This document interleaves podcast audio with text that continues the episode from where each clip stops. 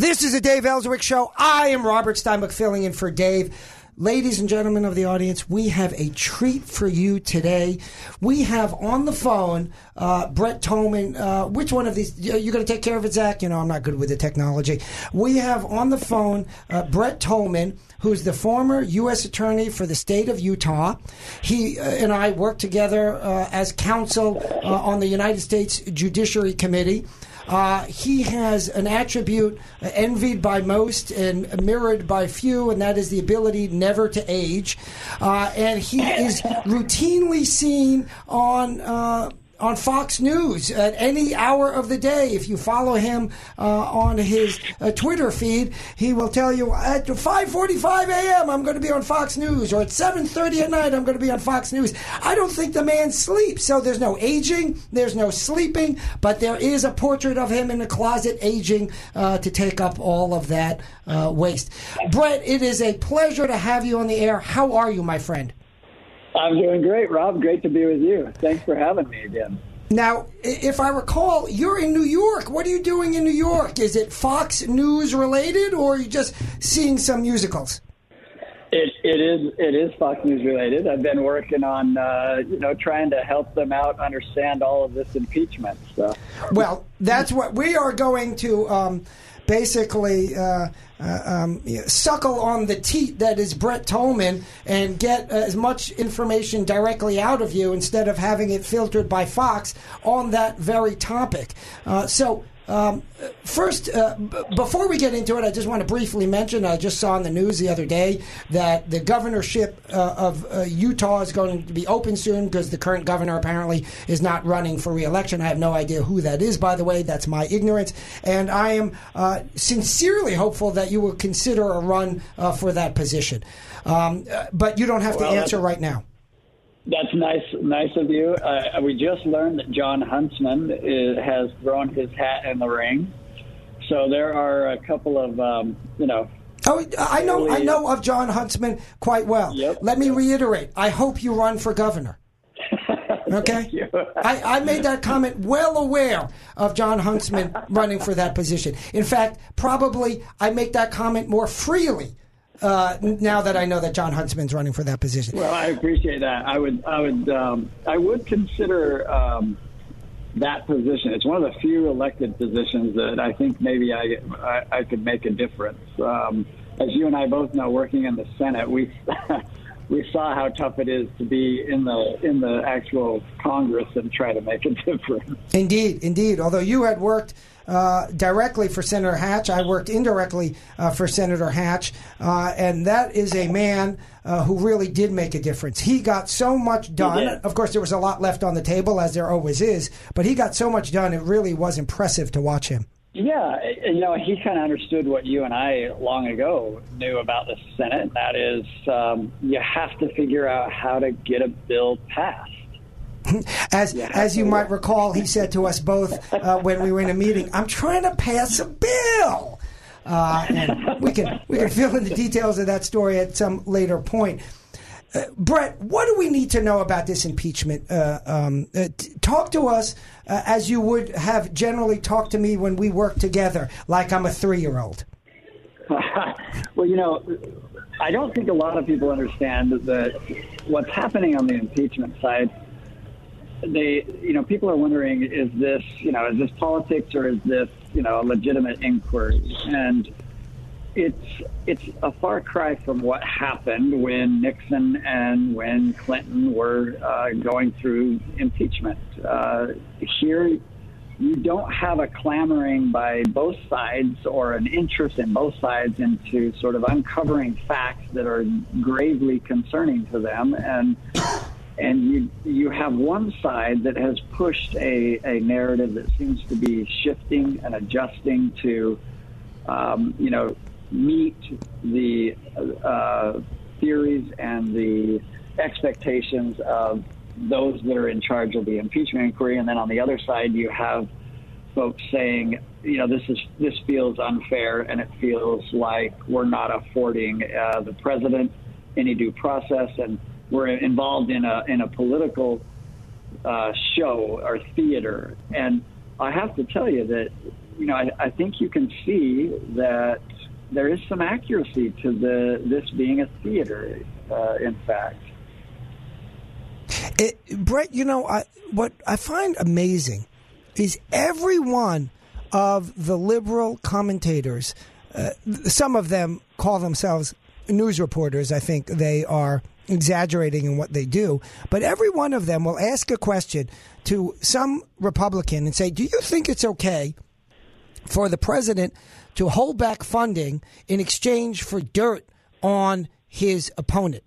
And what I find remarkable yeah. about that is that is a formulation that presumes the outcome. That is, yes. he talks about, the president talks about on that phone call, for which we have the transcript he says, I want you to look into this corruption involving Bur- Burisma and, and the Bidens. By the way, nobody mentions the Burisma part, right? They only mention the Biden part. Um, and so Biden might be one of his opponents or his opponent, might not be. And moreover, I, is there some sort of get out of jail free card that if you're running for office, then the government uh, and law enforcement, the president, the chief amongst the law enforcement for the federal government, is not allowed to look into your behavior because you've been exonerated in advance by running in the Democratic primary. Meaning, they say about, well, he's looking for dirt on his opponent. How about he's looking to find out? What happened involving a guy who might or might not be his opponent, but that's not what he's looking into. He's looking into this dirt, uh, this wrongdoing, this uh, potentially corrupt behavior regarding some guy who might be an opponent. Is aren't those two entirely different descriptions of the events? Yes. So I have been, you know, you started this out saying that the narrative seems to suggest, hey, isn't it a problem if someone, you know, is withholding aid for dirt on their political opponent?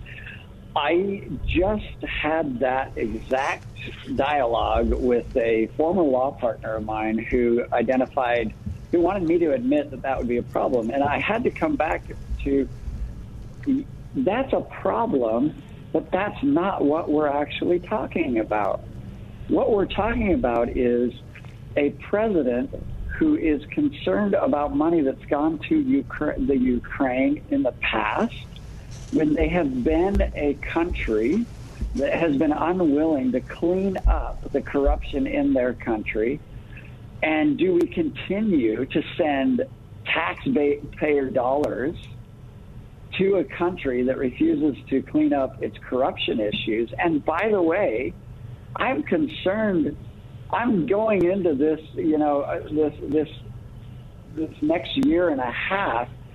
I'm concerned about the fact that we're learning that Biden's son was part of an oil company, the board of an oil company, where he was getting paid enormous sums of money. He was getting paid the equivalent of more than what most people in this country make per year per month. And that company has been identified as recently as two days ago by the witnesses for the Democrats that uh, as a company that they were gravely concerned about its corruption. And, it, and, and so this is this is the narrative that is is beginning to shift, and I think that's why you also see that they're changing the story from a quid pro quo to oh hey it's bribery because they're scrambling to find something that is going to compel the American public to say hey I'm really concerned about what this president is doing, but nobody's talking about what the actual dialogue and discussion was on that phone call. Indeed what uh, you, you therefore bring us to sort of the next related discussion, I think, of this transcript. Incidentally, we're going to go to break in about a minute. I hope I can hold you over to the next segment. When do you have to get off the line, Brett? Sure. Um, no, I've, I've, got a few minutes. Good, good. So um, the, the the transcript shows that the president is asking about this potential corruption. And all I hear from the left, and this was well embodied by um, Anderson Cooper. We saw this, and it was there was a meme about it, right, where he again presumed the answer in his question. He said, "Well, that's a discredited theory about corruption, wrongdoing, etc., involving be it Ukraine, uh, Biden, and or Burisma." And again, my response to that is a, you don't know that, and b, Yeah. here's the thing: what happens if the president's wrong? He's asking for an investigation. He didn't say, I want a determination of wrongdoing. He says, I want an investigation into something that I heard about. Maybe the president got bad advice. Maybe it turns out there is no corruption. I'm suspicious, mind you, but maybe for the sake of argument that there is no corruption. Is he not allowed to ask about that? Is that somehow improper? He didn't say, I want you to string this guy up. I want you to make up lies on this guy. He said, I want you to look into this issue. He's the chief law enforcement in, uh, officer in America. Think about that, and we'll come back after break.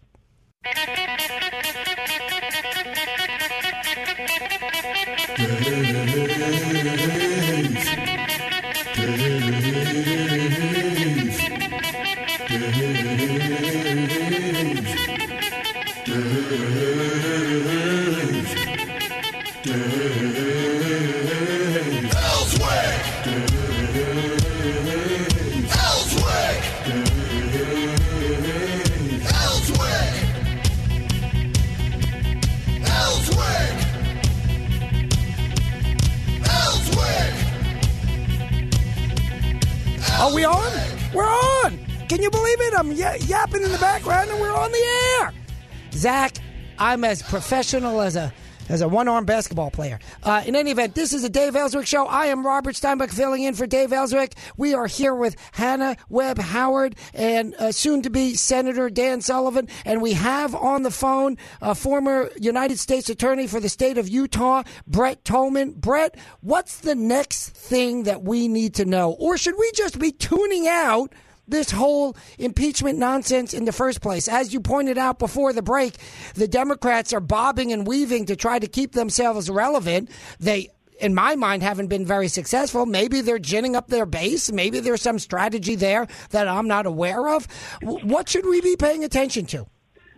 Well, I think we need to pay attention to who the Democrats are going to allow the Republicans to have as witnesses. They've requested Hunter Biden, Joe Biden. They've requested the uh, whistleblower. They've requested that um, a few additional witnesses that uh, so far we've not heard whether or not the Democrats are going to let them have the witnesses. Um, you saw today, it was rather uh, eye opening to me, and, and Rob, you probably ha- have a perspective on this that's, that's as valid as mine. But, you know, we went through a lot of hearings in the Senate and, and watched how both sides, even when they disagree, they work, work through uh, tough sentences or tough uh, hearings. And here we had um, we had an instance in which uh, the chairman, Adam Schiff, uh, refused to allow Nunes, to the ranking member, to uh, yield his time to another member of Congress It's unheard of. and shut. It's unheard of, and shut down that, and, and indicated that he could either ask questions himself or he could yield to the unelected staff attorney, but could not yield to another Republican elected member of Congress. I mean, that just smacks uh, uh, of of uh, unnecessary rules uh, and of protectionism and Well, it- and it's it- make believe. It's entirely Yeah. make believe. I, I, I saw it today, just I caught a clip of it where Trump had said something not nice about that ambassador. And I'm not saying he that I necessarily agree every time he says something not nice about somebody, but he said something not nice about this ambassador. By the way, he's entitled to his opinion. Even if you think his opinion is wrong, he's entitled to his opinion and he's entitled to share that opinion. So this woman is testifying testifying as we speak, uh, uh, um, or at the as, as the tweet is coming out before Congress, and Schiff interrupts the proceedings to read the tweet and then to. Uh, warn that it is trying to intimidate the witness from testifying while she's testifying. How do you intimidate a witness not to testify while they're in the middle of testifying and are unaware of the tweet? Yes, and uh, you know, if you read the tweet, they're making a big deal that it was intimidating. It points out that he didn't, he doesn't believe she was good at what she did. She, he doesn't believe that the president of Ukraine had had much respect for her. Um, she's no longer in her position, and I've seen intimidation of witnesses. We've we've heard and read about you know prosecuting the mob and what they've done uh, in, in this is not that. This is looking for every opportunity to to add to their narrative because they're worried their narrative might not be enough. Well, indeed, you know that it's you've characterized it uh, so well because it's oh you're wearing a blue tie that's intimidating. It's sort of before you came on the air. I was talking with uh, one of the folks here in the studio, Hannah, and we were talking about how the leftists, if they don't like what you have to say, you're a racist or a misogynist or any other ist that you can come up with at the moment. Phobe gets thrown in there every once in a while, but they're all the same. And so it's the same kind of variant of this leftist philosophy, which is if you do something that we don't like, we've got a word for that regardless of whether that word relates at all to what you're doing. So, oh, you're saying you're doing something we don't like? Uh, that's intimidation. You, you're doing something we don't like? Uh, that's impeachable. Well, what I did was say that I don't like Schiff. That's impeachable. It's just yes. You, you have Northwestern University that has. A, you know, is, is going to have conservatives come and and give speeches or to you know address uh, a group of people on their university. They have protesters that are disrupting to the point that they aren't allowed to carry on. So they do what anybody would do, and they take care of the protesters only later to apologize that they may have traumatized the protesters. Oh, We're traumatized. living in an age where, yeah, we're living in an age where we are not. Um, we're more worried about the reaction and the emotions of those around us than we are about the substance. well, you heard And that's You're exactly right, Brett. You heard about, I forget, it might have been my alma mater, Penn, but I can't recall now. One school uh, the, the was the school newspaper was lambasted for calling ICE to get an opinion or calling Homeland Security to get a. How dare you call them? They're a bunch of Nazis. A bunch of Nazis. That's right. That, that was Harvard. And Was it Harvard? They, uh, yeah, they asked they they asked them for um, a comment on a on an article they were doing, and just asking ICE to comment, and ICE refused to make a comment. They were mad that they reached out to ICE and said that that was a that was inappropriate and making a you know sending a message that could traumatize those and put those that you know are concerned about ICE in jeopardy. Here's my question. the age we're living in. That's right, Brett. Brett, I'm constantly traumatized by having to listen to the whining of the left, watching them hug trees and eat granola. Can I therefore foreclose them from doing all three of those things? You would need the media. Yeah, I need the media behind me, and I don't have it. That's why I'm on radio. I'm going to do my own media. It's. That's right. it- did you hear about uh, uh, Ben Shapiro went out to I think Stanford uh, to speak, Yes. and they I think they quite literally called him a Nazi, right? The the, the religious Jew who a wears a yarmulke. American who wears a yarmulke, Right. who Who doesn't work on the Sabbath. conservative. yeah, That's right. right.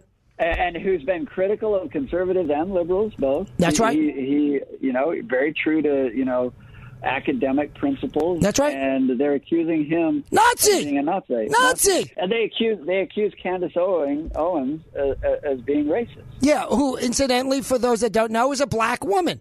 Racist, Yeah. Nazi. This is the, this Yeah. is what we're living in. Yeah, I was just down at my local uh, KKK meeting um, when, when I walked in wearing my Jewish star, and you know what they told me? They said you can come in, but you got to take the Jewish star off. It, send the letters to Zach, folks, right, directly to Zach at one hundred one point one. The answer. Um, it's just so ridiculous, you know that that they it's the knee jerk reaction of the left.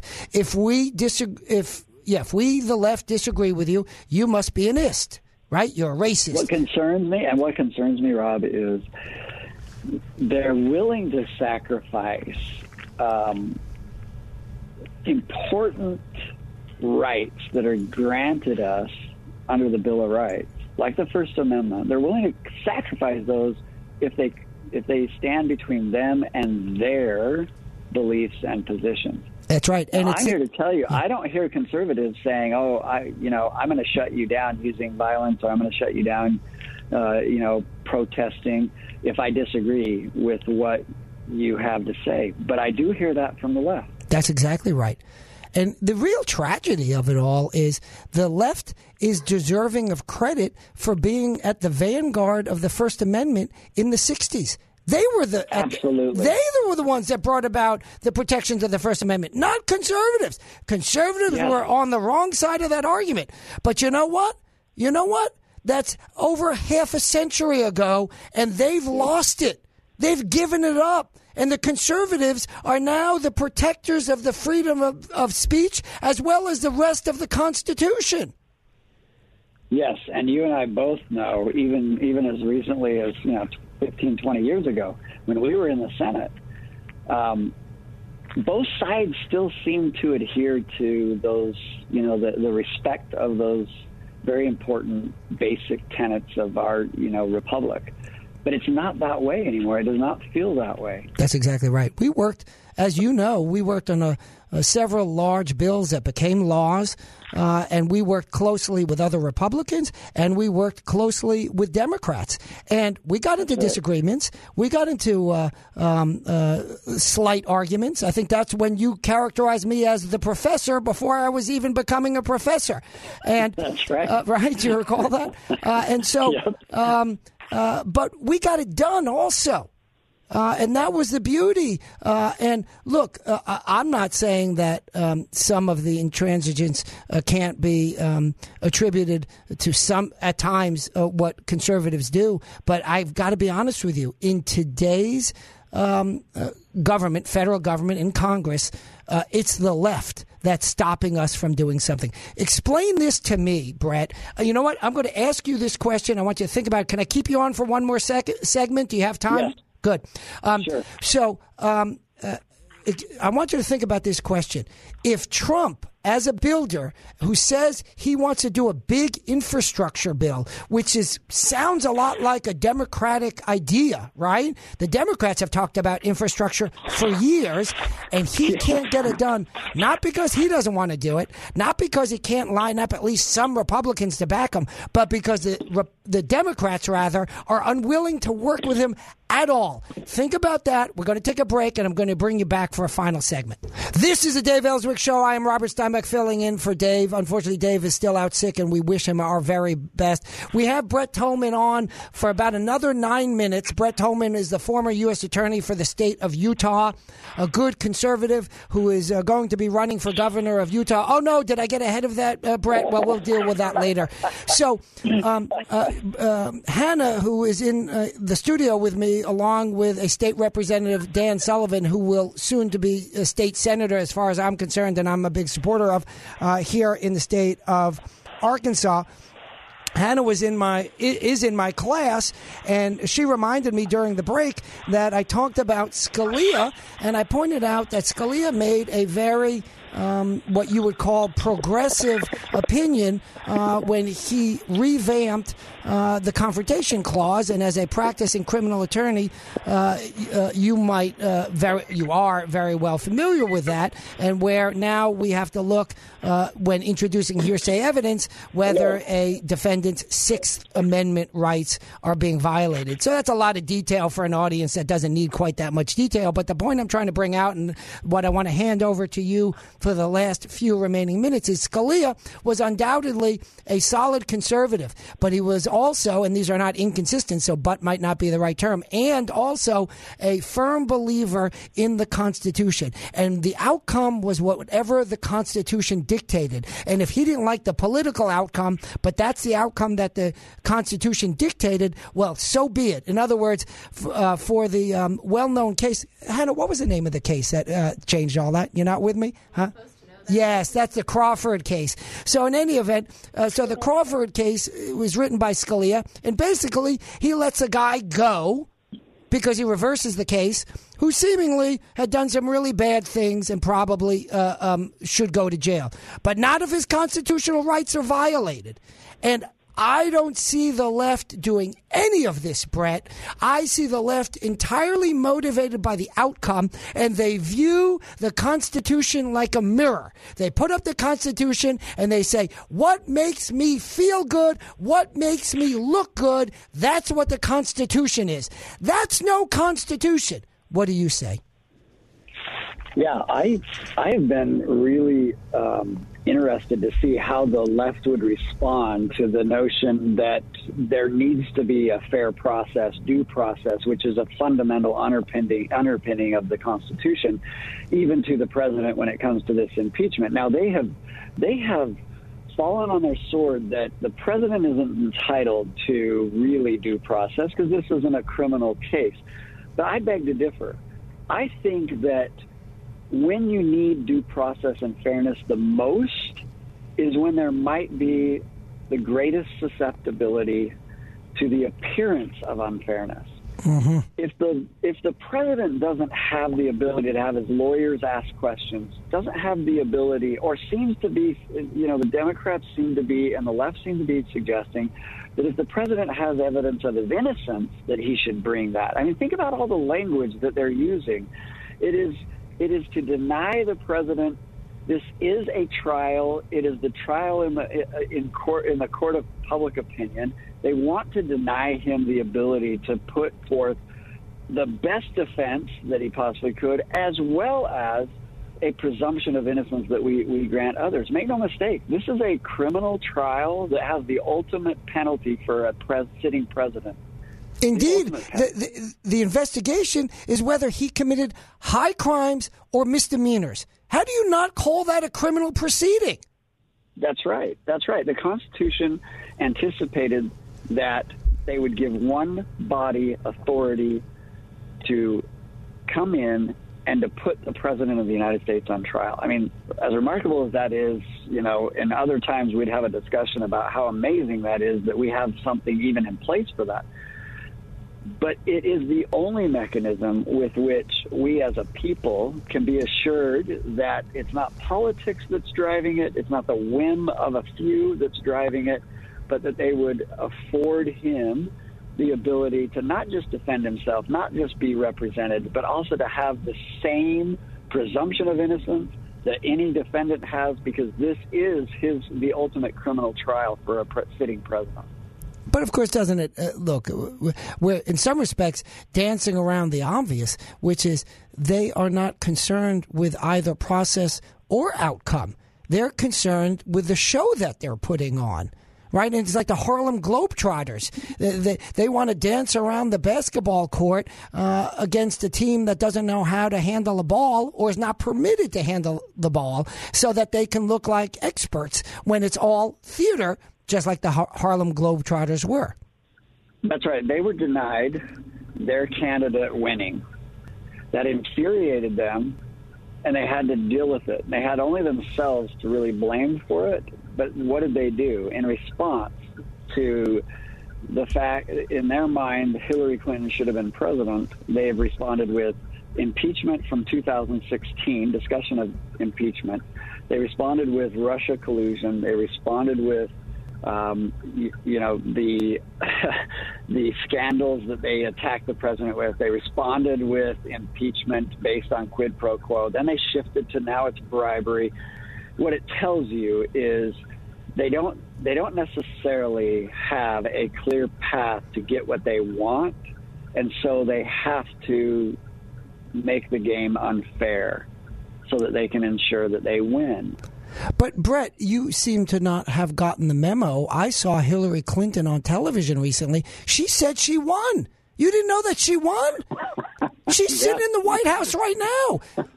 Otherwise, about this, Rob. They had they had they had over two years and an unlimited budget to investigate based on the Russian collusion conspiracy theories, and they could not come up with a basis You know, to begin an impeachment. You're exactly alone- right. So that failed, and then they start scrambling, you know, and it's like the kids that go out on Halloween and they've uh, they they gave away all their good candy, and all they got left is the candy corn at the bottom of the bag that's unwrapped, and they're like, "Well, I guess we got to do an impeachment on this one because we ain't got nothing left." I couldn't come up with a better analogy. Well, uh, you certainly couldn't come up with a more odd analogy. I'll grant you that. Uh, so, um, look, what what are your plans? We've got about two minutes left before I'm going to let you go. Uh, what are your plans? You're you're practicing law right in uh, Utah right now. What's the name of your firm? Yep, the Tolman Group, and Terrific. we are focused on policy. You know, I um, I spent enough time in the Senate to know that I didn't actually want to hold. Pub- I didn't want to run for Congress. Uh, Right. I didn't want to put my family through that or myself. Um, but I do want to still be a voice, hopefully, that can be heard. And uh, like you, I I think that the conservative voice is going to be attacked um, like like no other voice going forward. And if we if we don't say anything, if we don't try to weigh in or make a difference, um, then we all lose. Absolutely. Well, Brett, it is always a pleasure and an honor to have you on when I'm guest hosting for Dave. Uh, your views are not only correct, uh, but they're well informed and they're well spoken, uh, and uh, you uh, serve uh, the public well. Uh, and hopefully you will uh, continue to serve the public well as part of the Tolman Group. And if I have my way, you will also uh, serve the public well as governor of Utah or another similarly situated uh, position uh, because you have a wealth of knowledge, a wealth of experience, uh, and a good heart and a good mind. And that is a rare combination in politics these days. So thanks Thank again. Rob. and we're going to go to a break. you. Okay. Bye bye. Three star general Michael J. Flynn, head of the Pentagon Intelligence Agency, knew all the government's dirty secrets. He was one of the most respected generals in the military. Flynn knew what the intel world had been up to. He understood its funding. He ordered the first audit of the use of contractors. This set off alarm bells. The explosive new documentary, Flynn, Deliver the Truth, Whatever the Cost, uncovers the facts behind this scandal. Flynn told the truth. He was the most dangerous person for Donald Trump to hire. I find out the worst enemy that I'm going to face in my life is right here in America. They took my assessment and they wanted me to change it. And I was like, I'm not changing it. They had to get rid of Flynn. With in depth interviews, archival footage, and never before seen personal records of the man behind the headlines. I just felt like I was drowning. Flynn, Deliver the Truth, Whatever the Cost. Available now. Watch it today. Go to salemnow.com. Salemnow.com.